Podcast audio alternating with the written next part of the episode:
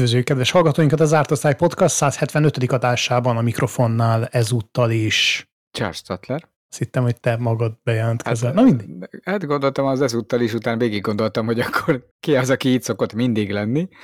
Állandó házigazdánk. Söni néni. És félállandó házigazdánk Benedikt Waldorf.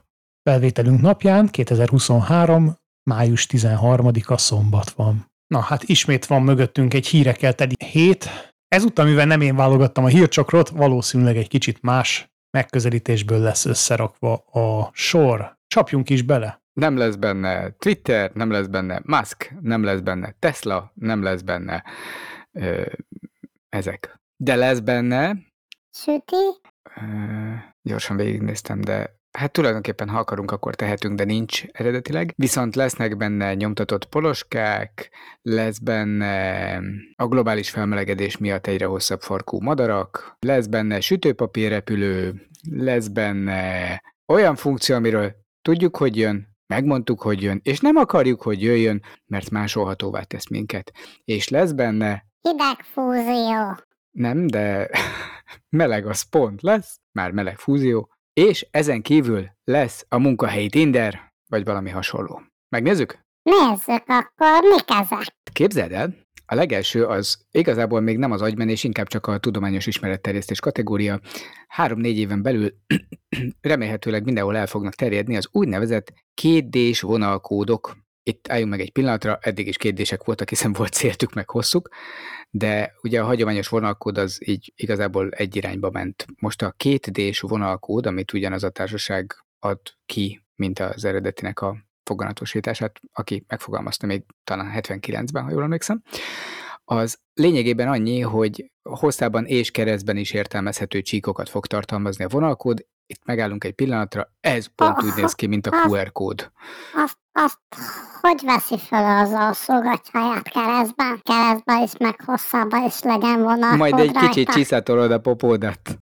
Ú, azt mondjuk nem, nem szívesen olvasnám le. Mindegy, szerencsére szakmintát nem kell venni. De az az ötlet, és ez nekem tökre tetszik, hogy eddig ugye vonalkódokat nagyjából arra tudtuk használni az elmúlt bő 40 évben, hogy könnyen lehessen raktározni, tárolni, meg például vásárolni dolgokat, mert nem kell beírni mindenféle részleteket, hanem a kód egyértelműen azonosít egy terméket, kiszerelést, méretet, mindenfélét, és ez alapján hát azért a pénztárnál látjuk elég gyorsan tudja a gép kezelni ezeket a dolgokat, plusz a készletet. Na de mire lenne jó, hogyha ez a QR kódhoz hasonló ilyen, mondjuk úgy, hogy négyzet minta lenne? Szerintem egyébként az emberek ezt QR kódnak fogják tekinteni, mert alig fogják megjegyezni, hogy a kettő között van különbség. Azt például tök jól le lehetne rejteni egy linkre, online, és akkor, amikor megveszel egy terméket, akkor persze le tudod olvasni a termékről a tápadat, mi ez? tápanyag értékeket, az összetevőket, meg nem tudom micsoda, de például milyen jó lenne, elvisz rögtön egy honlapra, ott részletesen meg tudod nézni, allergéneket, esetleg, hogyha valami nyersanyagot veszel, akkor tudom én, zöldség, gyümölcs, amit nem ismersz, akkor gyorsan 8 receptet dob róla, egy Wikipédia linket a történetére, egy csomó ilyen hozzáadott érték, ami ilyen tudományos ismeretterjesztés, és ezzel egyben, bár ezt a az ötletgazdák nem írják, de szerintem például jelentősen lehetne csökkenteni a csomagolás, vagy legalábbis annak a felirat mennyiségét. De valószínűleg időnként a csomagolás mennyiségét is. Ez azt jelenti, hogy akkor már csak telefonnal fogok tudni vásárolni a boltba, mert hogy le nem tudom olvasni arról az én kis szemeimmel, hogy mi van rányomtatva, bár azt már most se. De ez még egy szemüveggel orvosolható. Én úgy képzelem, hogy ö, általános iskolában már tananyag lesz a QR kód olvasás. És mindenképpen érettség, érettségi tétel is lesz a szabad szemmel QR kód. Ja, és, és rajzórám természetesen ennek az előállítása is. Hát az már most is lehet. Mindenki a CV-jét ilyen formában kell, hogy majd lerajzolja. Tényleg, miért is küldözgetünk CV-t? Miért nem QR kódot küldünk, ami a bármikor aktuálisra mutat? Debuták vagyunk? Én csak LinkedIn linket szoktam küldeni. De alapvetően ugye a jelenleg használt bárkódok, Így. azok ugye egy dimenzióban hordoznak információt, a kétdimenziós kiterjedtséget azt már csak ezek az újak fogják tudni hozni, és lényegesen több információt tud hordozni ez a 2D. Hát hiszen pont ezért vezettük be a QR kódot, persze. A hagyományos termékjelölések azok 13 karakteresek voltak, amiből egyik check digit volt, tehát viszonylag kevés információ, és ez mind szám. Ehhez képest lényegesen több az, amit bele tudsz rakni egy QR-ba. ugyanakkor jó kamera kell hozzá, vagy jobb kamera kell hozzá, mint ami a sima 1D-hez, és ahhoz, hogy meg tud nézni a mögöttes információkat, hogyha linket tartalmaz, Internet.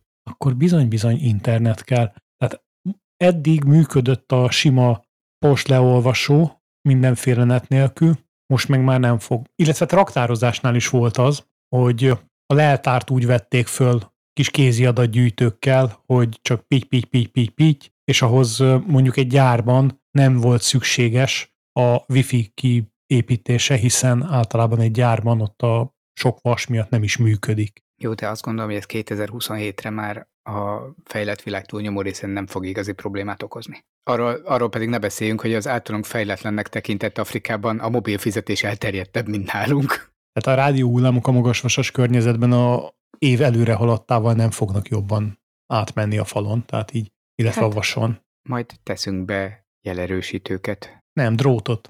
Drótot húz maga után majd a leltáros, és, és onnantól vissza fog találni az irodába, mint Ezt fonalával így visszaköveti. igen, igen, igen. Morzsával ugyanez? Ja, föleszik a hangyek. Az veszélyes. Mit akarsz a kis kutyámtól? Ö, bocsánat, Zsűni néni. No, de különben Morzsa visszatalál, úgy tudom. Vissza bizony. Sőt, hoz magával, hoz magával újságot. Bárki. Bár kód, nem bárki. Na, szóval 2027 az új céldátum, és onnantól remélhetőleg egy csomó okossággal fogunk gazdagodni. Nekem ez tetszik. Én egy picit nehezen értem, hogy ez most hogy gondoljuk, hogy át fog állni az egész ipar erre? Hát, hogy egy darabig egymás mellett lesz a kettő, aztán meg nem tudom, hogy mi a kényszerítő erő egyébként. Igen, tehát értem, értem, de ez már réges-régen megvolt, és Valószínűleg annyi, hogy az egymás majmolás, hogyha nagyok elkezdik, akkor folytatják a kicsik is. Aztán majd a kis kerláncok közlik, hogy ők már átálltak az egyikről a másikra, de nyilván mind a kettő működni fog a boltokban még néhány évig, 10-20. Csak úgy képzelem, hogy az lesz a menő, akinek van ilyenje, meg ott ugye nem csak simán mondjuk tápértékeket lehet terjeszteni a chipshez, hanem mit tudom én, mindenféle marketing tartalom is lehet mögé csatolva. A, például most a Puma az egyik első, aki ezt elkezdte használni, de a Puma nem azt mutatja, hogyha a QR kódra kattintasz, hogy akkor pontosan hol, mikor és miből készült a póló, amit veszel, meg hogy hány éves felnőtt gyártotta azt neked természetesen, hanem vagy sokkal inkább a, a társadalmi felelősségvállalásukról értekező honlapjukra irányít. Jelenleg ez a link. Szóval, hogy van benne egy marketing lehetőség, ezért a nagyok valószínűleg amúgy rá fognak cuppanni. Hát kellett ez a változás nekünk, mint egy falat kenyér. Hát attól függ, milyen kenyér. Mert a fehér például annyira nem egészséges, de nagyon finom. Nem? nem tudom, fogyózom. várjál, várjál. És hogy van Kázmér? Jól, Huba megvan még? már Kázmér és Huba egybe van. Ez a kettő a Ö, kovászom. egybe? Egybe Igen. keltek? Egybe keltek, és azóta egy tőlük kelnek egybe a... Kenyereideg. Igen, igen, igen, ezért kérdeztem erre rá. Kovász úr. Ja, akkor te így biológiailag kitenyésztett kultúrából építed a kenyereidet. Te nem tudsz még kenyeret nyomtatni? 3D-vel? Kéne egy kenyérnyomtató neked. Um, nem, Mekkora menőség lenne? Kézzel Ilyen- gyúrás, ez annyira özé, school. kenyérházat csinálni? Mézes kalács. Aha, ne, a klasszikus az a, az összes 3D nyomtatót ezt a kis hajócska nyomtatásával szokták kezdeni. Ugye azzal nézik meg, hogy mennyire, mennyire jó az extruder. Ez a Hello World? Az a Hello, Hello World 3D-s formája. É, illetve, hogyha már 3D nyomtató, akkor már a, a, a, a, a 2D-s vonalkódokból a 3D-sekre gondoltam, hogy át lehetne menni. Még több információ fér bele. Hát, sőt, hogyha jól csinálod, mint mondjuk egy emberi tüdő, akkor ugye ott elképesztő felületet tudsz rögtön nyomtatni, és akkor még sokkal több fér bele. Az előző adásban, amikor együtt beszélgettünk, akkor pont volt szó. Szalontüdőről pont kimaradtam belőle. Egy jó kis savanyú tüdőt megenni, zsámle gombóca. Az aztán valami. És néni megrázó lehetett ez a találkozás a villanypásztorral. Nem erre a részre gondoltam pontosan. Arra inkább, hogy Ausztrál tudósok egy csoportja elkezdte azt promotálni, hogy az állatkísérletek helyett a 3D nyomtatott szöveteken, emberi szöveteken való kísérletezéssel menjünk tovább a, például a gyógyszerfejlesztés, illetve az orvostudományi kísérletek során, mert akkor ezzel ugye az állatkísérleteket le lehetne építeni, az állatokat meg lehetne kímélni, és hát az emberi szervekhez sokkal hasonlóbb emberi sejtekkel lehetne kipróbálni a, az új eljárásokat. Annyi, hogy mert ugye az egyik ellenért nyilván, hogy az, állatszegény az nem érzi jól magát, hogyha kínozzák, ezt nem is érti az ember, nem kínozzák, de nyilván kísérleteznek rajta, azt nem szereti. Tehát néhány tudós például azt tökre nem szereti, hogy ha az állatok félnek tőle, mert tudják, hogy ha őt látják, az rossz. Meg azért az állatok úgy élettani szempontból nem minden esetben pont úgy működnek, mint az emberek, és akkor ezt tök jól át lehetne hidalni, például nyomtatott szervekkel. Na de, a kísérleteknél nálam az a probléma, hogy értem, hogy tudunk akkor most már nyomtatni emberi szövetekből olyan típusú szerveket, mint az emberi, de ha egy-egy szerven kísérletezel, azzal vajon jól tudjuk modellezni az ember egészének működését? Tehát mondjuk nyomtatunk egy tüdőt, de a tüdőbe egy gyógyszer hogy jut el normális esetben? Hát úgy, hogy beveszed az arcodba, megeszed, uh-huh. feldolgozod, átmegy a teljes keringéseden, a bocsánat, gyomrodon, veséden be a véráramba, és akkor egyszer csak valahogy a végén eljut a tüdődbe és feldolgozódik. Tegyük föl, hogy találunk egy gyógyszert, ami meggyógyítja a tüdőt, de ha csak a tüdőt magában vizsgálod, sose derül ki, hogy kiukat tőle a gyomrod, és egyébként elsorvad a májad. Tehát... Hát arra majd egy kicsit komolyabb emberkísérletek lesznek szükségesek. És akkor a következő, hogy nyomtatsz hozzá, igen, nyomtatsz hozzá pár több további főszervet, akkor ezeket nyilván így összeszervezed, és előbb-utóbb összeállítunk belőle egy... Egy idegrendszer. Egy idegrendszert, igen, előbb-utóbb akkor egy agyat is. Egy baltérdet.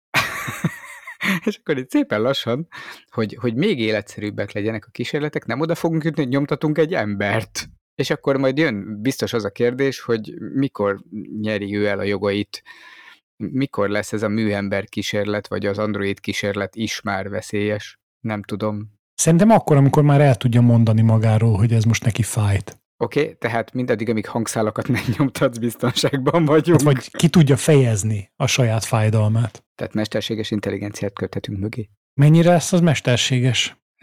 Aha. Szóval értem a törekvést.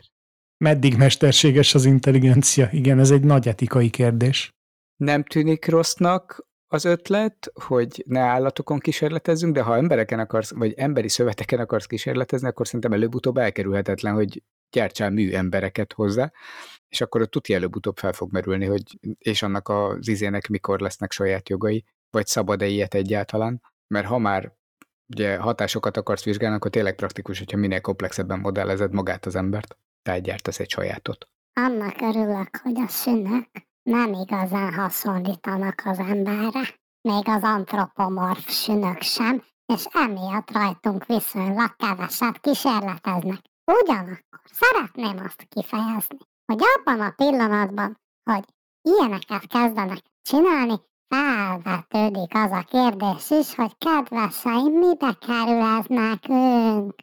És ez érdekes felvetés, mert a az ausztrál kutatók, akik erről beszéltek, azok azt mondták, hogy olcsóbb, mint az állatkísérlet. Milyen távon? És Mert hogy? Helyből nem képzelem olcsóbbnak, hiszen ezt még ki kell alakítani, ennek nincs infrastruktúrája, nincsenek megszokott módszerei, tényleg a komplexitás még nagyon hiányzik, tehát ott még rengeteg mindent ki kell építeni. Az állatokkal azért ez már nem pár éve, hanem mondjuk pár száz éve meglévő rutin, hogy melyikkel mit csinálsz, milyen biztonsági jó intézkedések mellett, és hogy csinálod, szóval nem tűnik sokkal Meg maguktól szaporodnak.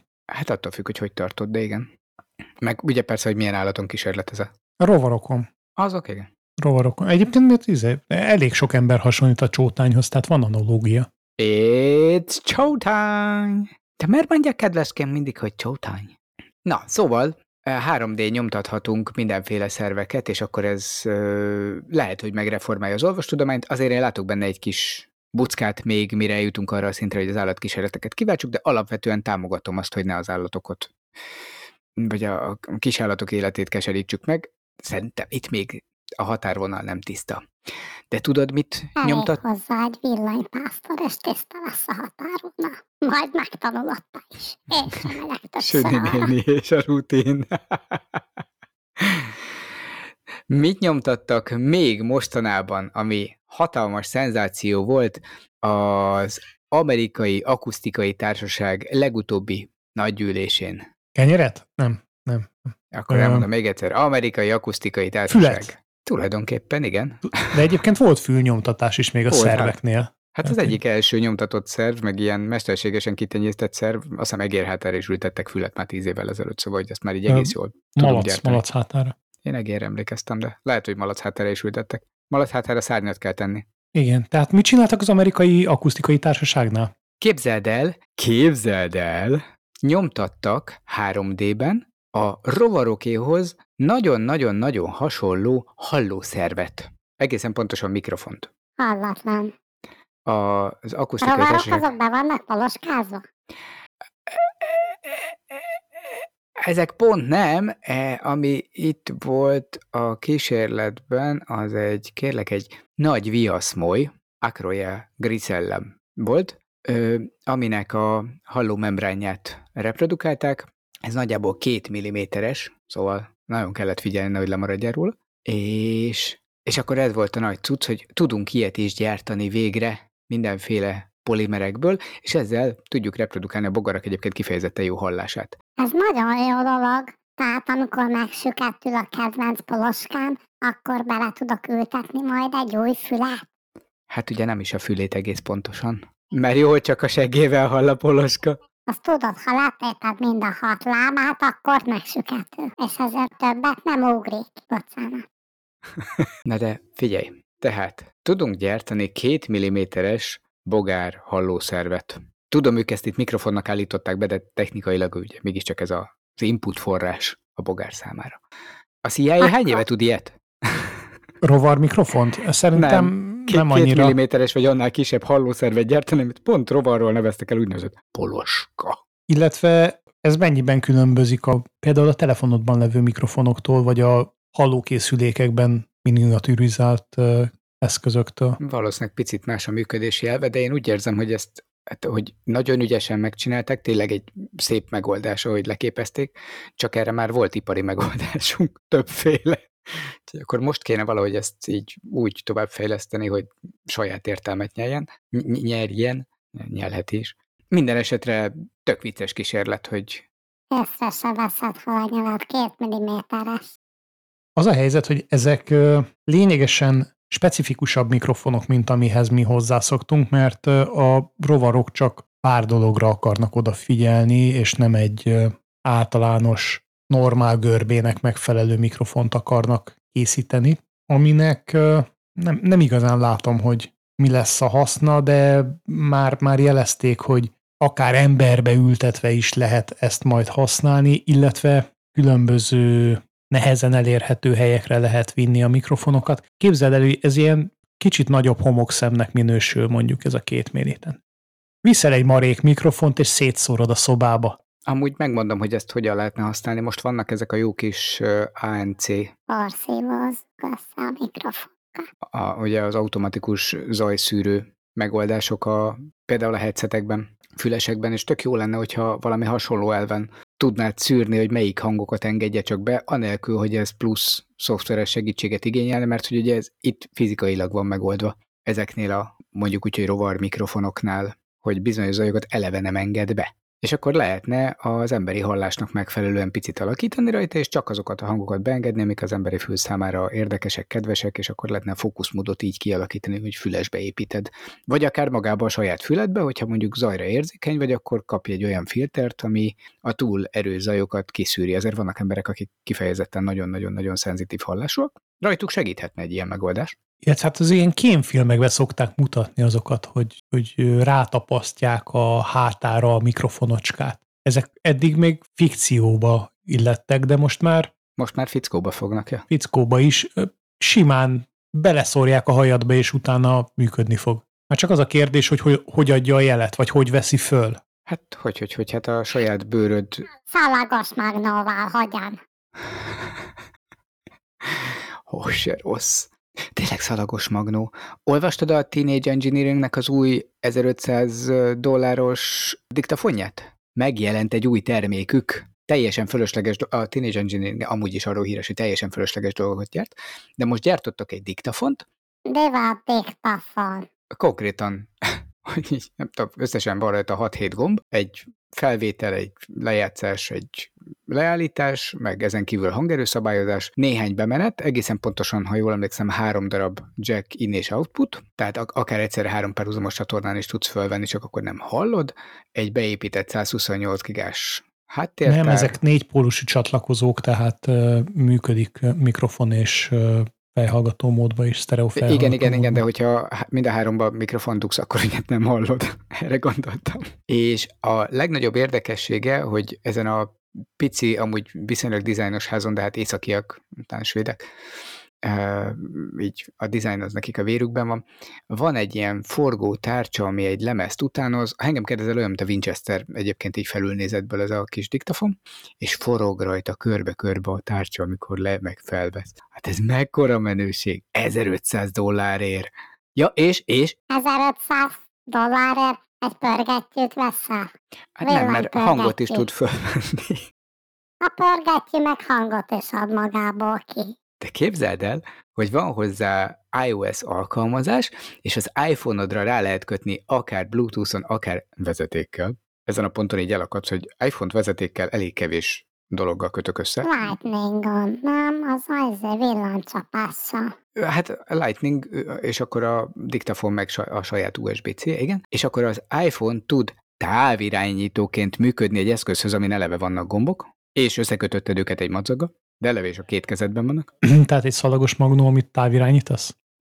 Ezen a ponton azért így elmélkedjünk egy kicsit, hogy minek akarnám távirányítani, ha mindkettő a kezemben van. Illetve, ha már van a kezemben egy iPhone, minek akarnék egy másik diktafont a másik kezembe? Végre tudsz több felhallgatót és rácsatlakoztatni az iOS-re dróttal. Pipa. Ezt az egyet sikerült megoldani, a Lightning csatlakozóba úgyse lehet bedugni három darab jack dugót.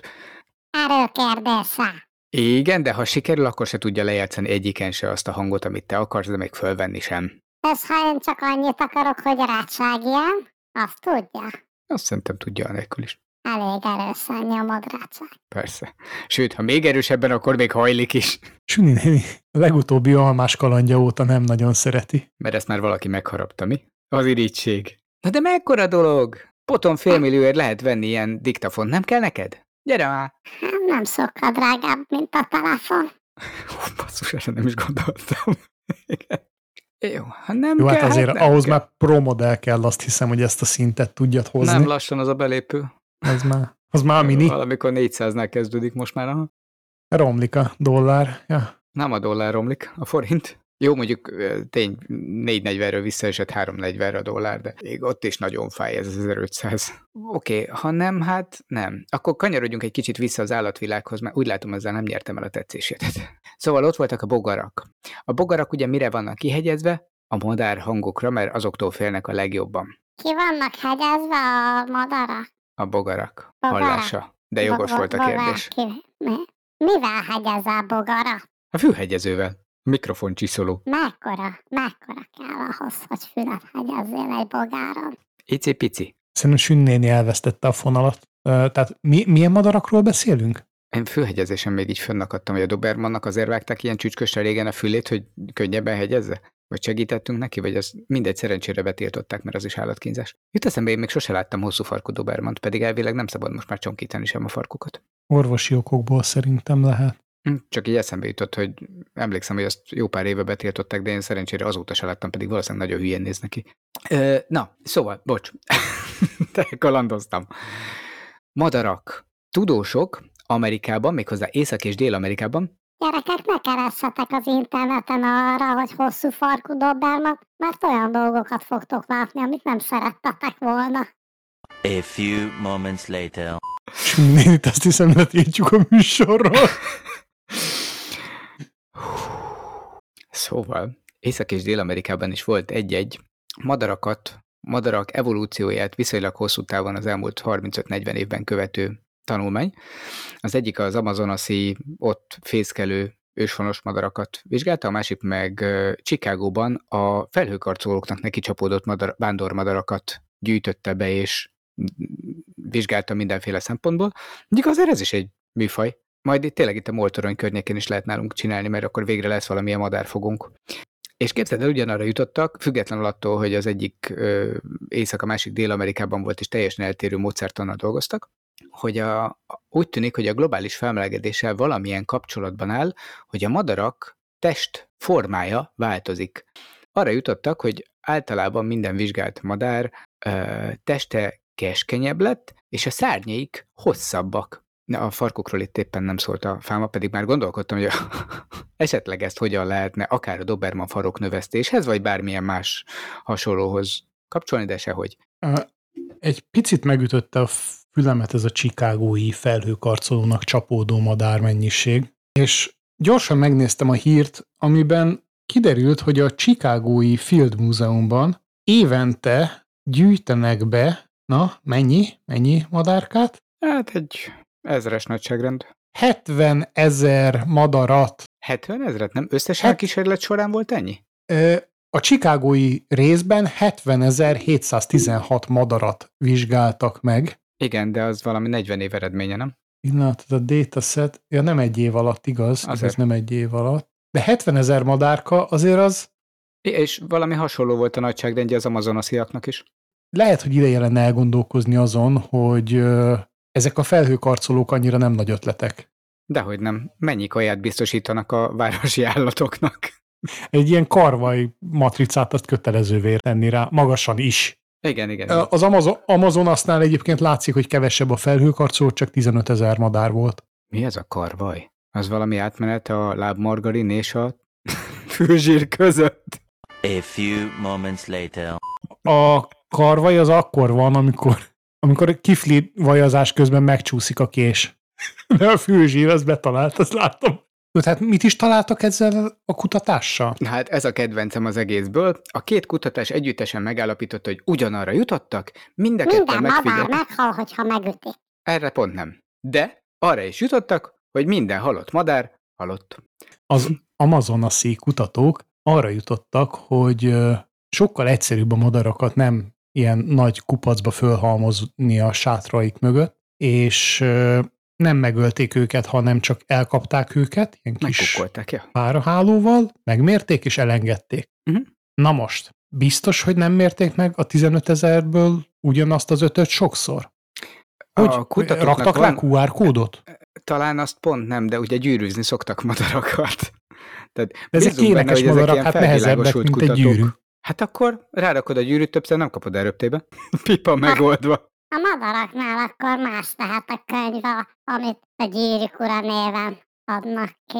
Pont ma reggel olvastam, hogy vádat emeltek itthon egy 68 éves ö, csepeli férfi ellen, teljes csodálkozás, mert képzeld el, hogy énekes madarakat gyűjtött be a kertjében, és már úgy értem, hogy befogta őket, a, ahogy ott szegények jöttek-mentek az kertben, berakta őket ketrecbe, és azt találta ki, hogy ő szaporítja őket, keresztezi. Aztán annyira nem sikerült, mert amikor 2019-ben, meg aztán 2021-ben is ráhívták a hatóságokat, és szabadon engedték a madarakat, de hogy természetkárosításért amúgy felfüggesztett börtönt kérnek rá. Szóval ilyet nem szabad csinálni, hogyha te nem vagy tudós. Tök érdekes madarakat gyűjtött be 2021-ben, amikor Ki kellett elengedték. volna menni egy Chicagóba. Ott úgy látszik szabad. Vagy bejelenteni magát, mint felhőkarcoló. A few moments later. Uha, leért a kávé. Volt a kertjében cheese, erdei pinty, kenderike, süvöltő, tengelic és zsezse. És ezek itt a városban. Na most én azt hiszem, hogy nem jól figyeltem biológia órán, e- ezek közül mondjuk hármat ismerek. Hogy a többi micsoda, azt külön meg kell néznem. Mondjuk, Én tudom, én tudom, én, én tudom. Igen? Mind madár. A few moments later. nem mindegy, hogy cheesed vagy csúzod van. Érdekes történet. Szerintem nézzük, hogy volt-e valami, valami más, repüljünk tovább, mint a madár. Szabadon? Szabadon foglak. Mi volt az eddig legmagasabban röptetett papírrepülő? Milyen madár? magasságban Ja. röptették? Hát gondolom ilyen Empire State Building, meg Dubai felhőkarcolók tetejéről már biztos toltak le papírrepülőket. Még dobták és nem csak tolták, de igen. Az eddigi rekord az 35.043 méter magasságból kidobott papírrepülő volt. Úgy képzelem, valaki fölvitte a hőlégballonnal, és akkor ott, amikor leugrott, akkor lejött vele. A dobták az az, amikor rosszul javítják meg a dobodat. A few moments later. Nehéz ehhez, ezek után szóhoz jutnom. Amúgy ezt a 35.043 méteres rekordot Zöld Dávid, alias David Green az Egyesült Királyságból valósította meg egy iskolai projekt keretében. Magasszal lehetett az iskolája. Felső oktatás. De még ez sem az űr, és most azon gondolkodnak nagyon erősen tudósok, hogy meg kéne nézni, hogy nem lehet-e sikló repülésben, mint egy papírrepülő, lassan, keveset ereszkedve a Föld légkörébe ereszkedni, de ehhez ugye ki kéne először jutni a Föld légkörébe, mert a 35 km az még elég rendesen ott van a stratoszférában. És hát több olyan párhuzamos kísérlet előkészítése is zajlik, ami az űrből visszaereszkedő papírrepülőt próbálná modellezni. Nem ezt csinálja a Blue Origins? Ö, nem papírrepülő formájú, az több tonna. Értem, értem, de nem is az, hanem hát ők a Virgin Galactic is, meg a Blue Origins is, mint hogyha repülő sárkányokkal, tehát mint, Trónok harcát nem néztél? Abban van igazi. már mint repülőgép alakú tárgyakkal próbálnak Sikló visszatérni. Hát nem sikló, hanem, hanem kicsit, Űr, az, ugye a siklónak más a szárnyformája, mint a... A siklónak eleve nincsen szárnya. Az egy kígyó. Illetve hát sikló. Itt lábatlankodsz. De jaj, Süli néninek befogtam a száját, valamit mondani akart. Valamit félre hallott. Az egyik kedvenc kísérletem, hogy valakinek az az ötlete támad, hogy dobjunk ki egy papírrepülőt a nemzetközi űrállomásról olyan 400 km magasról. Nagyon nem szeretheti a papírrepülőket. Én, én is gondolkoztam azon, hogy valakit ki kéne nagyon magasról dobni. Azt nagyon nem szerettem. Például azt, aki azt a nyomorult villanypásztort felszerelte. De elképzeled, hogy hogy dobunk ki papírrepülőt a nemzetközi űrállomásról? Hogy kinyitjuk az ablakot, gyorsan kihajítjuk, és nagyon gyorsan vissza kell csukni, mert kimegy a levegő, és bejön a hideg. Hogy lehet kidobni papírrepülőt a nemzetközi űrállomásról? Szerintem robotkarral, Ne, az, izé, de azt rendes kézzel csináld. űrséta közben. Ü- á, Az mekkora ötlet. A, amikor a, a szkafanderbe, tudod, ez a pufi ízé, amit szoktak mutogatni, az hogy fogja meglökni megfelelő sebesség? Tenyérre. Illetve hát ugye milyen sebességgel megy az űrállomás? Nagyon gyorsan, de ugye relatív sebességet vesz föl a papírrepülő, tehát Tehát nagyon gyorsan kell dobni ahhoz, hogy a, hogy a sikló repülő az nagyon lassan tudjon beérni a föld légkörébe. Erős robotkal kell hozzá. ha nem jó irányba indítod, akkor nagyon soká fog a Föld felé érni, mert hogy ugye mint nagyon pici a tömege, ezért a gravitáció is nagyon pici ránézve. Szóval ha pekhed van, lehet, hogy el tudja hagyni az orbitot. Sőt, a Winterfest is. A few moments later. Emelkedjünk fölül ezen. Egyébként az űrséta közben eldobott papírrepülő, ez nekem tetszik, hogy hogy viszi ki a zseb, zsebében magasabbra hova akarsz emelkedni? hódra. Mekkora papírrepülő csatákat lehetne ott csinálni? A hódokkal? Aha. Nem a gyík emberekkel. Tényleg a Holdon körbe lehet dobni egy papírrepülőt? Mi körül? Hát a Hold körül. Nem hinném. Nincs légkör, ami fenntartsa. De van gravitáció, ami lehúzza. Igen, lehúztam ezt a sztorit. Feltesszük, hogy sikerült úgy eldobni az űrállomásról, hogy a Föld felé jön. Jó, Nem nehéz, arra kell célozni. azért bízd ide. Tuti el tudnám rontani. Mi szokott probléma lenni a visszatéréskor, amikor jössz a Föld atmoszférájába befele? Az, hogy otthon felejtetted a kulcsodat. A few moments later. Meg az, hogy ott jó meleg van, ahogy jössz befele. Mit tud a papír csinálni, ha meleg van? Ég, egy gyertya, ég. Meg a papír is. Úgyhogy a tudósok most azon gondolkodnak, hogy ezek szerint ők már tudják, hogy hogy kell eldobni az űrállomásról, hogy hogy kéne olyan papír gyártani, ami nem ég el, amikor visszatér a légkörbe. Sütőpapír, Szerintem ők még nem gondolkoztak azon, hogy esetleg lassabban kéne dobni, nem? Tehát ők még mindig a 80 ezer kilométer per óra, vagy mennyivel megy mi? az űrállomás? Ö... Ó, Pillanat, meg, megfogtál. megnézem, megnézem, mert ez Egy- most már... Kicsit megállítjuk az űrállomást, úgy érzed? Igen. Nem, nem állítjuk meg. Szóval most éppen azon kísérleteznek, hogy hőálló papírból kéne csinálni ezt a jó kis papírrepülőt, ami úgy képzelem, hogy akkor viszont valamit ki kéne találni, hogy ugyanolyan könnyű legyen, mert a sütőpapíra sokkal nehezebb, mint a... Ne, rossz, rosszat mondtam, csak 7,66 km per másodperc. Nem emlékeztél annyira rosszul. Mert akkor az 80 órában mérve... azért az. Jó, hát órában mérve azért az még mindig, tudom én, 25 ezer számolsz. Minden esetre látom. azt, a, azt elég nagy erővel kell eldobni, és hát Newtoni fizika alapján ez, ez visszahat az űrállomásra. Tehát, hogyha túl sok papírrepülőt dobálsz, akkor lezuhan az egész, úgy, ahogy van. Most képzeld el, Na, tehát ott tartottunk, hogy hőálló papírból szeretnéd csinálni. De én ezt már nem is folytatom. Beszélgessen veled, aki akar. Igen, hőálló papírból, és hogyha megoldottuk a hőálló papír problémáját, és végre vissza tud térni a Föld légkörében ez a repülő, így elvileg vitorlázva és lassabban, mint egy űrrepülő, akkor már csak egy problémánk van, hogy azt kéne kitalálni, hogy mégis hol fog leszállni, de sajnos a papír nyomon követhetősége az egy igen bonyolult dolog jelenlegi ismereteink alapján, úgyhogy erre még nincs megoldás, még egy kicsit ez a kísérlet várat magára. Szerelnek rá egy GPS jeladót. Várja, várja. É, Akkor az fog elégni és a nézd, légkörben. azbestből fogják csinálni egyébként? Az besz... Na. Akkor ahhoz kell nyomtatni egy új tüdőt is. Az elszenesedik hazafele. Ja, rögtön modellezzük a dohányosok tüdejét? Azon gondolkoztam, hogy akkor ez azt is jelenti, hogy a, az azbest papírrepülő hajtogatók, azok, azok ilyen veszélyességi pótlékot fognak kapni az ISS-en? Nem. Hát meghalnak, mire ez a kísérlet odáig jut. Ja, mert bezuhan ugye az ISS a sok papírrepülő miatt, igen. Nem, mert beszippantották a sok azbesztet, mire legyártották a papírrepülőt, de a többi stimmel. Ö, azért vannak még jó munkák a Földön, érzette is, hogy emberek pénzért azzal foglalkoznak, hogy papírrepülő űrből visszajutatása kapcsán felmerülő, hát nem kis problémákat megoldjanak. Én értem, hogy a tudomány az egy nagyon fontos dolog, de azért vannak nagyon szerencsés munkakörök. Igazi ilyen élethosszig tartó problémákkal. Hát Japánban foglalkoznak ezzel, tehát ott onnan már jött néhány furcsaság Jó, igen, mondjuk is. ők azok, akik alufóliából galacsin gyúrnak, aztán tökéletesen simára csiszolják, szóval hogy akad velük még probléma. Um,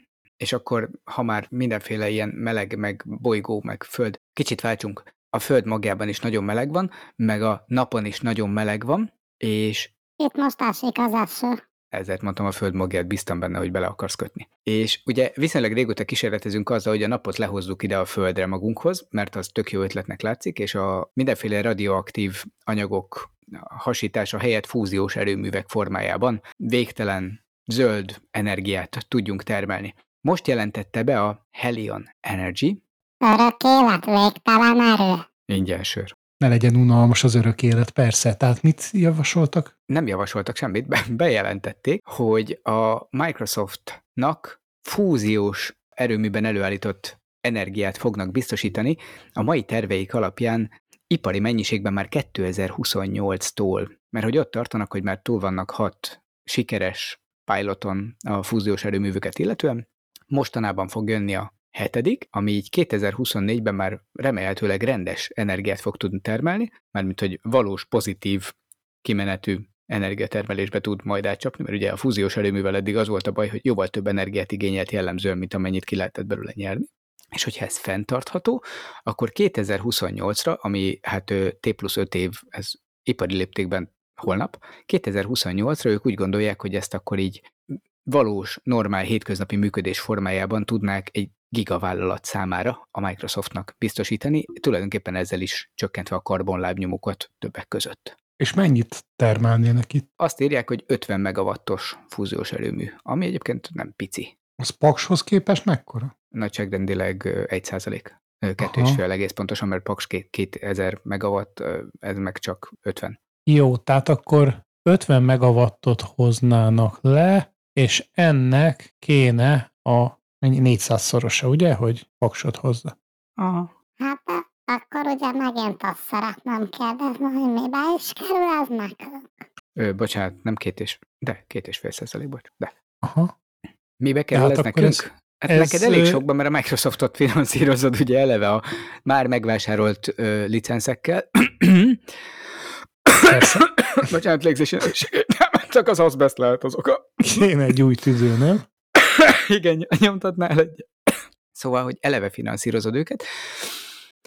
Másrészt pedig majd, amikor a mindenféle további adataidat kiszolgáltatod nekik mesterséges intelligenciájuk fejlesztéséhez, akkor azzal további értéket fogsz átadni, szóval meg fogod te fizetni ennek az árát. Én inkább azt nézném, hogy ennek a Helion cégnek mennyibe kerül összehozni ezt az 50 megawattot. Ja, pikpak megoldják. 2,2 milliárd dollár fundingot költenek el a következő időszakban, és én attól tartok, hogy azért van ez egy pár évvel odébb csúsztatva ismét, mert hogy ugye mindig jövőre lesz kész a fúziós erőmű, Természetesen. mert ö, nem tudják elég ütemben költeni a pénzt, mielőtt azt mondják, hogy ja, mégse. Mennyibe kerül most egy kilowatt Áram. 78 forint itthon? 72? Mhm. Valami olyasmi. Legyen 75, kiátlagoltam. Akkor egy megawatt az 75 ezer forint, ugye? Igen. 2,2 milliárd dollárból mai árfolyamon számolva nagyjából 10 millió megawatt áramot lehet vásárolni. Um, illetve, de jó technológia fejlődés. Mennyi lenne ez zöld energiából? Nem tudom mennyi lenne, de azért az 50 megawattal igen nehezen fogod majd utolérni, úgyhogy ez meg is térüljön. Én arra gondoltam, hogy az 50 megawatt az, az szerintem nagyjából annyi a nominális kimenete egy szélturbinának. Átlagosan egy évben. Igen, de ez per óra. Ennyivel bejebb vagyunk. Ja, Nem, nem, nem, úgy értem, hogy a termelése Értem. annyi. De hogy ez per óra. De az is per óra, csak á, ha leátlagolod a szeles Ja. és a nem szeles időszakokat. Több ablevest a népnek, és akkor lehet növelni. Na de mihez akarják ezt használni? Minek a Microsoftnak ennyi energia? A mesterséges intelligenciát biztos ezzel fogják meghajtani, aki majd kiszámolja nekik, hogy ez baromira nem érte meg. Aztán lekapcsolják, mert elfogy az energia. Meg a pénz. Nagyon örülünk a fúziós energia előretörésének, csak valahogy még, még mindig nem úgy tűnik, hogy ez megéri. Mindegy, addig örülj, amíg a Microsoft fizeti, és nem a mi államunk. Nem, az felkopik. Legalább. Legalább most még valaki más állja a cechet. Aztán majd, amikor már jól elterjed, akkor bevezetik 2030-40 között, és mire Paks 2 elkészül, ki is vezethetjük. Az állam, én vagyok. Viszont ha már mesterséges intelligencia, a héten volt a Google konferenciája, mi, hogy I.O. hívják? I.O. I.O. I.I.O. Ja, I.I.I.I.O. Mi volt? bemutattak egy csomó újdonságot. Amúgy tényleg így Google-höz képest kifejezetten sokat pont meséltek a Find My Device-ról, amit a múlt héten említettél, hogy azt mennyire szépen továbbfejlesztik. Végre egész Kína tudni fogja, hogy mikor merre jársz. Igen, hiszen az androidos hálózatban is volt rá. rákötik a, a korábban csak iOS-es módon elérhető eszközöket, és, a, és viszont, ha jól értettem, ez kereszt használatot biztosít, tehát az iOS is meg fogja tudni találni a egyébként Androidhoz passzított headphone-jaidat. Igen, bejelentették még a Palm 2-t, ami ugye a saját mesterséges intelligenciájuk, amit lényegében minden termékbe integrálnak, beleértve a Google Docs-ot, a Gmail-t és tényleg mindent. Hát gyakorlatilag ugyanazt csinálják, mint a, ugyanazt csinálják, mint a Microsoft, tehát belerakják az összes segélytet. Egy nagyon fontos dolgot nem raktunk a hírfolyamunkba, de azért meg szeretném említeni, hogy egyrészt a, a Palm 2 az lényegesen jobb, mint a korábban alkalmazott Palm 1-es modelljük, de a Bardot, Bard Google.com végre várakozási lista nélkül tették elérhetővé. A világ 150 országában. Köztük vagyunk. Szerinted melyik országokban nem? Ahol nincs internet. Mm, nem. Nem ez volt a választóvíz. Ahol ö, beszélnek magyarul. Nem a nyelv, még csak az angol verzió elérhető mindenhol. Ahol, ö, ahol nem dollár vagy euró az elszámolási pénz nem. Nem ez volt a választóvíz, hanem az, euróval már valamit sikerült, pedzened. Ahol nincs GDPR. Így van, pontosan. A UK-ben ö, elérhető, ugyanakkor Európa többi részén nem. Az EU államok egyik sincsen rajta a listán, rajta van az utolsó kis afrikai ország is egyébként, amit csak Hát találsz, de Tanultak a ChatGPT olasz veszőfutásából, bár teszem hozzá, ott újra engedélyezték, de pont a GDPR miatt amúgy ugye le volt tiltva egy ideig, hiszen ki tudja, hova lettek azok az adatok, amit jól megbeszéltünk a ChatGPT-vel. ez, ez, ez ö, nagyon meglepett. Tehát az Algant-szigeteken, Marshall-szigeteken, Mozambikon, Bové-szigeten, a British Virgin Islands-en, most csak így hirtelen megyek az ABC-be, Svalbard és Jan Mayen területeken, Szurinámén, What three words légy szíves, segíts, hogy hol vannak? Tonga-szigeteken, De az teljesen jó, ezt legalább. Kiribatiban, Most mondja olyat, ami még tíz év múlva is sziget lesz? Egyesült Államok, Jó. és kisebb ö, külső szigetei külön. Hát így jött össze a, a bocsánat, 180 ország, ami, amiben ez elérhető. Jó, akkor tényleg csak az EU-t zárták ki. Lényegében mindenhol máshol. Azt nézem, nem csak az EU-t, nem csak az EU-t, más, más országot is kizártak, egyik egyértelműen természetesen Kínát. Aztán bemutatták még a, hát hogy nevezzük, a face controlt. Arcoskodtak? Nem arcoskodtak, te fogsz arcoskodni. Képzeld el, hogy megcsinálták végre, hogy AI segítségével az arcoddal, mimikával és gesztusokkal tudjál vezérelni számítógépet. Mondjuk nekem tökre tetszik, hogy Windows alapú az egész, tehát hogy így elvetették azt, hogy Android alapú gépet kelljen ehhez használni. Ilyen azért már volt már egy pár. Igen, de ez most valószínűleg jól is működik, hogyha ők csinálták. Ilyen bárd után ezt a, ezt a kijelentést. Ha valószínűleg lehet, hogy alá kell húzni. Szóval megcsinálták végre az igazi face controlt. Innentől ha csúnyán nézel a gépre, akkor, akkor nem tudom, mi történik. Azt nem tudom, hogy vannak ezek a mindenféle gesztusok, sajnos a cikk nem írja, hogy hogy működik, de hogy a, hogyan kell egyet meg kettőt kattintani, meg a bal, meg a jobb klikk az olyan kacsintás vagy csak, hogy mi van akkor, hogyha valaki tikkel, és mi, mit csinál a speciális esetekben, de végre nem kell egeret használni például, hogy közlekedni tudjál a képernyő, hanem a webkamerával ez össze van kötve, a webkamera AI együtt leolvassa az arcodról, hogy te merre szeretnél nézni, és oda megy az egered. Mekkora jó dolgok vannak, és utána kettőt szó szerint kacsintasz, hogy tényleg így lesz, úgy képzelem. És most már lehet vele játékot játszani. Mekkora jó! Hát legalábbis ez kifejezetten arra találták ki, ezért Gameface, hogy lehessen különböző játékokra is felhasználni. Nyilván hasonló bemeneti szoftverek már korábban is rendelkezésre álltak. Ennek a testre szabhatósága, és hát ugye a könnyű elérhetősége az, ami újdonság. Ne vágjál hozzá jó képet, légy szíves. Jó képen kell vágni, aki ilyeneket használ mondjuk órán. Képzeld el. Fiam, mit, mit, mit vágsz pofákat? Írjad azt a dolgozatot? Írjad. Hol tartunk már? Szerinted írjad. Már csak leírja azt a három szót, ami alapján meg kell fogalmazni a, a PAM 2-nek, vagy a ChatGPT-nek a szöveget hozzá. Ő meg pofákat vág, hogy egy kicsit irányítsa hozzá. Elnézést, tanár úr, tüsszentettem és elvesztettem az összes házi feladatomat. De nekem ez tetszik, ez előrehaladás. Végre a perifériákat kicsit ki lehet váltani. Mondjuk, azt hiszem, hogy itt kezdem érezni, hogy öregszem. Jó ilyet látni? Periférikus látás? Ja. Nem feltétlenül szeretném, hogyha mindig egy kamera figyelne, hogyha a gép előtt ülök. Ez például egy érdekes dolog, hogy így igényem, igényem van rá, hogy az engem mégse figyeljen folyamat. Még itt vannak ilyen privacy issue-im. Miért egy? Legalább öt, hogy jobban lássák. Legalább öt, és ha van köztük hőkamera, akkor gyakran azt is tudja, hogy mi a jelszavad. Neked nem tetszik ez a vezérlőeszköz? Fontos azok számára, akik egyébként rászorulnak, tehát nem becsülném, de valószínűleg nem köznapi használatra készült. Azért van egy pár olyan dolog, és pont itt az IO kapcsán jött elő még kettő, aminél azt gondolom, hogy amire készítették, arra lehet tök nagy segítség, például igen, ez is, hogyha valaki, tudom én, nem tudja normálisan használni a perifériákat a fizikai adottságai miatt, annak sokat segíthet. Én például küzdöttem azzal, nekem sok válficamom volt, hogy egy kezem volt, Ctrl Delt próbáltál-e már egy kézzel nyomni életedben? Orral? Hát jönnek a spéci megoldások, igen, tehát mert nyilván akinek tartósan van arra szüksége, hogy kerülő megoldás legyen, egyébként vannak erre már kisegítő lehetőségek viszonylag régóta a Windowsban. Egy nagy piros amikor... gomb, amire rá van makrózva kontrollad. Az is lehet, de van ennél jobb megoldás is, vagy az új lenyomott olvasás, vagy a face control, ugye? ha már akkor arcfelismerés. Tényleg vannak azok, amikor ez, ez így tud segíteni, hogy a szemeddel tudsz irányítani dolgokat, vagy akár a hangoddal.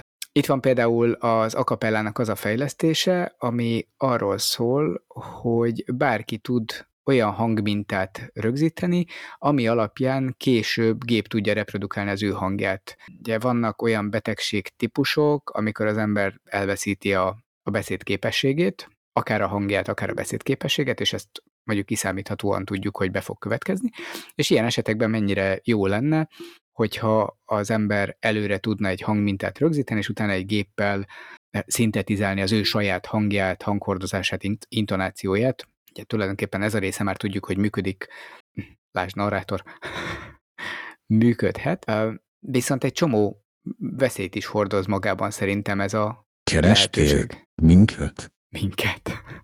Keres. Üdvözlöm a kedves hallgatókat tök nagy lehetőség van benne, és ami nagy előny, hogy régen ahhoz, hogy ilyen hangmintát, újra felhasználható hangmintát, ami alapján tényleg lehet reprodukálni egy embernek a, a saját beszéd stílusát, rögzíteni, az sok-sok órába telt, azt hiszem nagyjából nettó 8 óra volt csak a felvendő adatmennyiség. Most az a nagy újítása van az akapellának, hogy mindössze 50 mondatot kell felolvasni, nyilván az 50 nagyon jól megtervezett mondat, és az 50 mondat felolvasása alig 10 percig tart és a 10 perc után, hát másnapra elő lehet állítani egy ilyen innentől felhasználható hangmintát, és akkor bárki, ahogy te most éppen a narrátor hangján szólaltál meg, innentől meg tudsz szólalni a te hangodon. És ezzel azt hiszem, hogy el is mondtam a legnagyobb problémámat az egésszel. Már pillanat még visszamenve egy pi- picit, ugye tudunk híres embert, aki, aki Így van. elég hosszú időn keresztül Vol Kilmer. elvesztette a hangját, egy picit másra gondolta, Ja. és más hangját kapta vissza. Egyébként Val Kilmer is elvesztette a hangját. És a. Maverickben szintetizálták a hangját, hiszen Így van. a Korábbi, miatt már nem tud beszélni. Viszont Stephen Hawking volt az, akinek volt egy nagyon-nagyon híres Ja, igazad van. Így van. szintetizátora, és remélem azért ez annál egy picit emberibbé tudja tenni a hangot. Azt tudod, hogy ő neki egy barátja mondta föl a szintetizátorát, mert ő már nem volt képes rá, és a, a barátjának a halála után nem volt hajlandó lecserélni modernebb eszközökre, hiszen, hiszen Így akkor elvesztette volna az emlékeit ezzel. Igen. Hát lehet, hogy fura is lett volna, hogy megváltozott a hangja. Igen, nyilván egyébként őt is lehetne reprodukálni, de az már ugye eleve nem ő volt. Így viszont akkor bárki meg tudna szólalni a mi hangunkon, és hát Jézusom, például podcastot készíteni a nevünkben.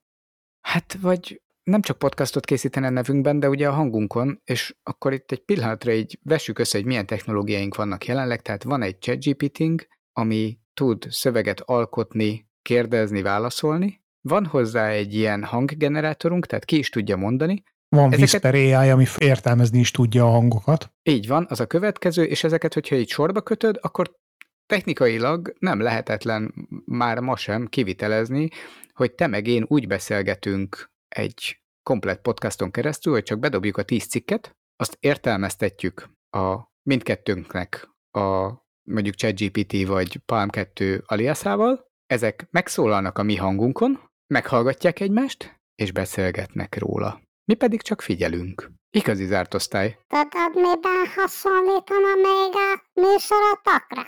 Unalmas lenne. Aztán lenne vicces.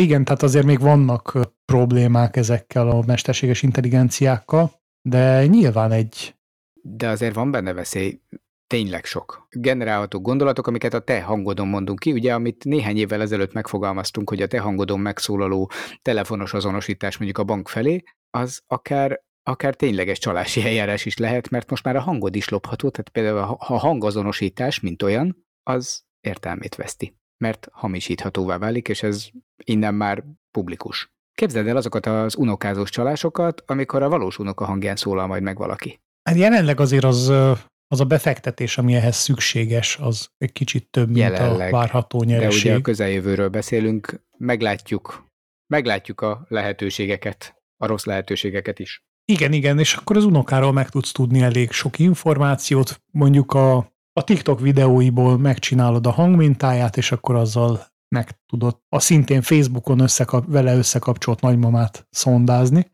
Így van, de Elon Musk rádió interjúi is úgy fognak terjedni, mint a szél. Hát Elon Végre. Musk ugye már hivatkozási alap, így van, persze, erről jutott eszembe. Ő már, már minden alól föl van mentve, mert bárki deepfake őt. Ez az akapella, aki, aki ezt a hangmintát fölveszi, és elraktározza számodra, jelezte, hogy jelenleg 23 nyelven érhetőek el, nem tudom, hogy, hogy ebből mennyi európai, és elsősorban azért az 50 év körüli fehér fickóknak a hangmintáját képes tökéletesen visszaadni. Kicsit akkor még rasszista. Nem, hát ezzel volt betanítva. Értem, Valószínűleg a, az, a, az akapella fejlesztője az egy 50 körüli fehér fickó, és ő mondta föl a betanító szövegeket. Viszont tudod, mivel lehetne ezt összekötni? Szintén egy ilyen pozitív use case. Tavaly beszélgettünk ki erről, hogy elhunyt szerettek hangján megszólaló szerkezetek. Tudsz hangmintát örökül hagyni. Igen, igen, de az akapella is így van, hogy gyakorlatilag bárkinek a hangját hajlandóak fölvenni és eltárolni, de De ha szeretnéd használni, akkor fizetned kell érte. természetesen. Hát de ez így logikus. Szerintem természetellenes, de Nem, szerintem meg a, kell, hogy legyen mögötte egy üzleti modell. Ez az üzleti modell. Akkor meg tudjuk tehát csinálni azt, hogy a hangodat reprodukáljuk. Hát tulajdonképpen akkor így hang deepfake-et el lehet követni egy, egy AI segítségével, mert akkor már lehet a szádba adni szöveget úgy, hogy nem látszol, de a te hangodon mond valaki valamit, ami egyébként le van írva. És akkor itt jövök vissza egy pillanatra megint a Google I.O.-hoz, ahol bemutatták a az univerzális fordítót. Universal Hát ilyenek már voltak, nem? Hát benne van a telefonodban is, nem? Amúgy a jó múltkor láttam egy boltban egy ázsiai hölgy a telefonját a gyümölcsmérleg kijelzőjére tartotta, mert ott ugye mm, azt hiszem pont egy CBA volt, és akkor ott így termékkategóriák vannak kiírva, és láttam pont, ahogy élőben a Google Translate fordítja neki a szöveget, és akkor megjelent a saját betűtípusával, bármi is legyen, az számomra értelmezhetetlen volt, kínai, japán, nem tudom ezeket fölismerni, és oda tartotta a kijelző fölé, majd megnyomta azt a gombot, amit így a saját értelmezés alapján átiratban real-time látott, és amikor ott ment tovább a további opciókhoz, továbbra is tartotta a telefonját, és olvasta a saját nyelvén. Ne, szórakoztató volt. Én még ilyet nem láttam a valóságban, függetlenül attól, hogy ez jó tíz éve létező technológia. De nem, nem erre gondoltam, mint univerzális fordító, hanem hogy a, megcsinálták a deepfake-nek azt a szintjét, amikor valaki egy videón a saját hangján, a saját anyanyelvén beszél, és ezt át tudja alakítani Google eszköze egy másik nyelven, de a saját hangján beszélő videóra, ahol ráadásul lip-sync is van, azaz a szájmozgást is hozzáigazítja a másik nyelven kimondott szöveghez. Értsd, Emmanuel Macron mondja franciául a saját beszédét, amit te nézel magyarul, Macron saját hangszínén, magyar nyelven, és, ha szájról olvasol, a magyar nyelvű szöveget olvasod le a szájáról. Azért ez elég ijesztő. Még ijesztőbb az, hogy nem csak ennyit tud ez a Universal Translator, hanem képes már kifejezéseket is fordítani. Tehát ugye nagy probléma az, amikor egy És befejezéseket. Lefejezéseket is mindjárt. Kifejezéseket tud fordítani, de nagy probléma gondolom, amikor a kifejezést a szavanként próbálják fordítani. Meg igen, átforgatják a, az angol kifejezést Magyarra, vagy, marmalade, ugye? igen, Hogy mondjunk közismert példákat. vagy, vagy félreérti az, a több értelmű vagy több jelentésű szavakat, és teljesen össze-vissza válaszolgat. Így viszont ezekkel túl élethűvé tudja változtatni a fordításokat. Számomra kényelmetlen világképet hoz, amivel ráadásul túl sokféleképpen lehet visszaélni. Megint csak. Tehát azt érzed, hogy bizony ez a technológia, ez már túlmutat azon, ami az ember, átlagember számára kontrollálható, és csak a kényelmet szolgáló lenne, ez megint a visszaéléseket nyitja így ki nekem, de lehet, ez csak a magyar agynak van így, nem? Az amerikai cikkekben is, amiket erről láttam, mindenhol az jött, hogy ez, ez a fajta deepfake gyár, ez most még ugye csak az adott nyelvről más nyelvre fordít, de mi van, hogyha beadod neki azt a szöveget, amit el akarsz vele mondatni? És fordítva, így van. Lásd az akapella által fölvett hangminta, és innentől, igen, képen és csak simán hangként is tudunk bárki nevében föllépni, onnan pedig állapítsd meg, hogy valaki mondott-e valaha valamit. Egyébként az eredeti cél, az itt megint az hogy van nyilván olyan use case, amire ez úgymond való, például az ilyen mindenféle fordítások, szinkron színészet, hát egy szakma, amit ezzel ki lehetne remekül nyírni, sajnos. Hát az már majd, hogy nem megölte magát. Egyébként szerintem a magyar kb. az egyik utolsó még élő és nagyon, nagyon is jó nyelv, ahol, ahova még szinkronizálunk, a legtöbb nyelven ez sajnos tényleg kiveszőben van. Nem, nem, nem. A Netflix sorozatokat, hogyha megnézed, ott van mögötte, hogy hány nyelvre lett És egyre kevesebb, alapból. Hát 8-10 nagy nyelvre általában leszokott plusz a magyar. fordítva lenni, és, és köztük van a magyar is, igen. Igen, igen. Azért, Ugyanakkor ez, ez lényegesen hagyománya. egyszerűbbé válik. Hát ez automatizálhatóvá válik, igen. Kérdés, hogy a minőségre milyen hatása lesz? Lenne. 80-as évek felülmondásos szinkronjai jutnak eszembe. A fuck you, mondja angolul fordítás anyád. Igen, ezek az átéléses, nekem most ilyen valami háborús videó jutott eszembe, amikor helikopteres lövöldözős jelenet. Figyelj, balról lőnek, ugyanazon a hangon. Igen, látom, lőj vissza. Á, eltaláltak. Á, ugorj ki. És e- ezzel az átéléssel hallottad hozzá a magyar szinkron. Ennél azért szerintem sokkal jobbak a maiak, de lehet, hogy ennél már az AI is jobban tud alapból. Igen, igen.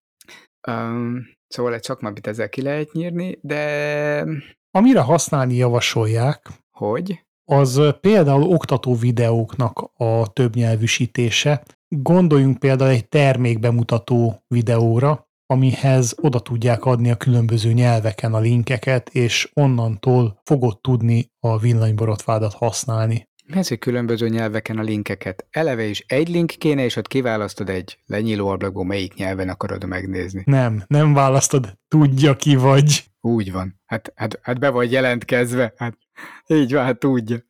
Te mekkora butaság már. Gondold el, amikor így eljutsz odáig, hogy majd amikor a YouTube-on a Minden videó magyarul lesz. Vagy kedvenc választott nyelven. beállításaid alapján így, így automatikusan átforgatja őket. YouTube, hát még tovább lehet vele menni, mert ez egy dolog, hogy ezzel videókat lehet fordítani. Zenék! Képzeld el, mindenki oh. magyarul fog énekelni. Hát milyen vicces lesz. Végre meghallgathatod a Beatlist, az eredeti hangon, Beatlist, ugye, szép magyarul kiejtve, magyarul az eredeti dalokat. Azt hogy fogja megcsinálni? A Bogarak nevű együttesre gondolsz? Ja, igen, igen, igen. Ritmust hogyan fog? Sehogy azt, azt azért nem tudja, tehát Még. még, még, nem tudja. Tessék, mekkora lehetőség. De már egyébként készülnek a, az AI zenék, illetve AI feldolgozások is. Ugye volt a Drake AI nem régiben. Igen, amit szegény nem is tud maga mögött hagyni, mert az ráégett. Hát meg sikeresebb lett, mint a, a Drake számok, tehát így úgy Üdvözlünk nehéz, a szép új világban, igen. úgy nehéz, és akkor annak ugye a vonatkozó ilyen bevételei sem kevesek. Hát nem tudom, nem tudom. Tudod, Ez mire lehetne használni? Nem A akarom. a KMK-k milyen jól tudnának irodai munkát végezni, mondjuk több nyelven. Service Desk, vagy akár csak a mi saját alapmunkakörünk, fejlesztési projekt, valami. Több nyelven kell kommunikálni, hiszen idegen nyelvű kollégáink vannak, azért lássuk be, az angol szokott lenni a hordozó nyelv, de elég szórakoztató beszélgetésekbe lehet belefutni, amikor különböző szintű és típusú angol kiejtések összetalálkoznak.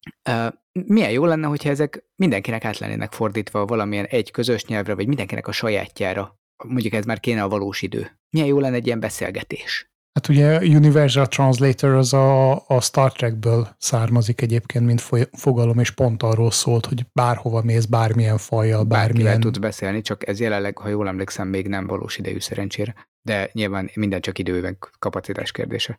Ez a része nem, a fordítás az egyébként már szerintem tud valós időben Az, az zajlani. igen. De azt, na, olyanunk viszont eddig is volt valós idejű fordító, csak nem képpel hanga. Dialektusokkal és kifejezésekkel nem tudott mit kezdeni. Most már tud? Na de akkor most megint menjünk vissza a, az akapellánál már említett dologra. Ott ülsz egy Teams meetingen, Teamsedet rákötöd az AI-ra, föltöltöd a hangmintádat.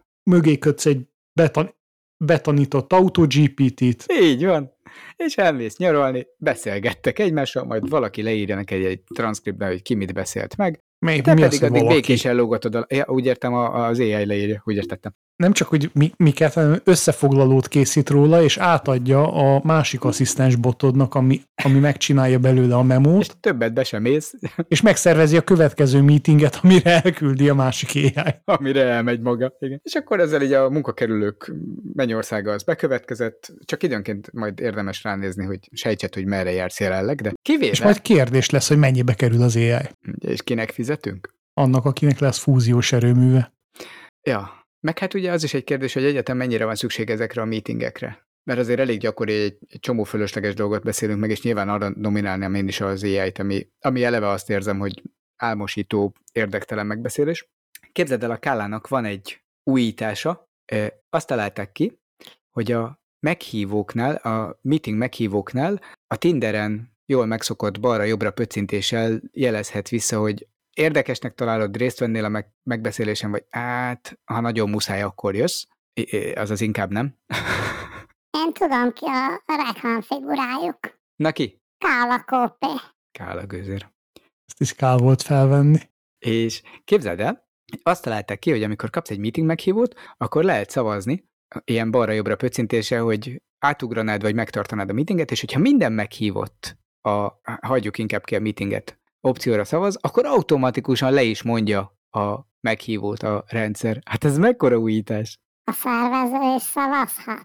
Remélem ő nem, mert ugye nyilván azért küldte a meghívót, mert Küldesz egy meghívót, beszélni. és azt mondod, hogy de én igazából ezt nem akarom. nem, de az összes meghívót leszavazza, akkor törlődik automatikusan. Ez azért egy elég erős visszajelzés a kiírónak is. Nem, ez egyébként a rendszeres megbeszéléseknek a szervezésére, illetve fenntartására jó tud lenni, hogy mit tudom én, ezen a, ezen a daily stand igazából én nekem nincsen mondanom, mert mindenki tudja, hogy mind dolgozom, hagyjatok békén.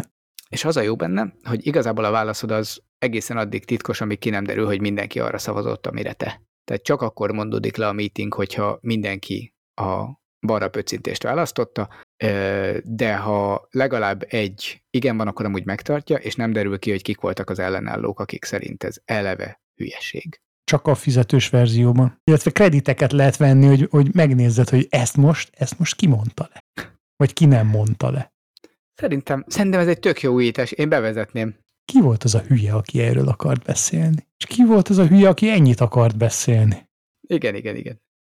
Úgyhogy a fókuszidő növelése érdekében egy ilyen hatékonysági megoldásként javasolnám ezt az Outlookban is bevezetni. Nekem, nekem tökre tetszik. Ugyanezt a balra-jobbra pöccintést én még semmilyen alkalmazásban nem használtam valahogy engem az összes ilyen eddig elkerült, de a meghívóknál nagyon lelkesen csinálnám. Kikopik a képernyőt balra fele. Hát, ha az ujjaddal elkoptatod az üveget, szerintem hm, Hát, amennyi, amennyi megbeszélés van. ez mondjuk igaz. De erre menjünk is. De hát ezekkel az újításokkal muszáj volt foglalkozni. A szép új veszélyes világ egyre közelebb van hozzánk, végre tudunk mesterséges poloskát nyomtatni, A, agyon nyomni inkább. agyon nyomkodni is. Végre van, aki tud helyettünk beszélni és gondolkodni, és le tudja mondani a meetingeket És is. lefordítja. Igen, úgyhogy itt az ideje nekünk visszavonulni a zárkáinkba, és élvezni a Repülünk, mint a papírrepülő. jövő héten. Ismét jelentkezünk. Addig Hallgassatok. lájkoljatok, sereljetek. Sziasztok! Sziasztok.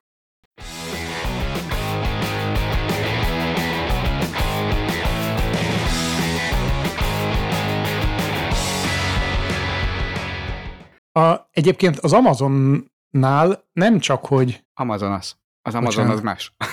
a, igen, az, az Bezosnál van. E, tehát az, az, Amazon, az Amanos, az Amano, Köszi.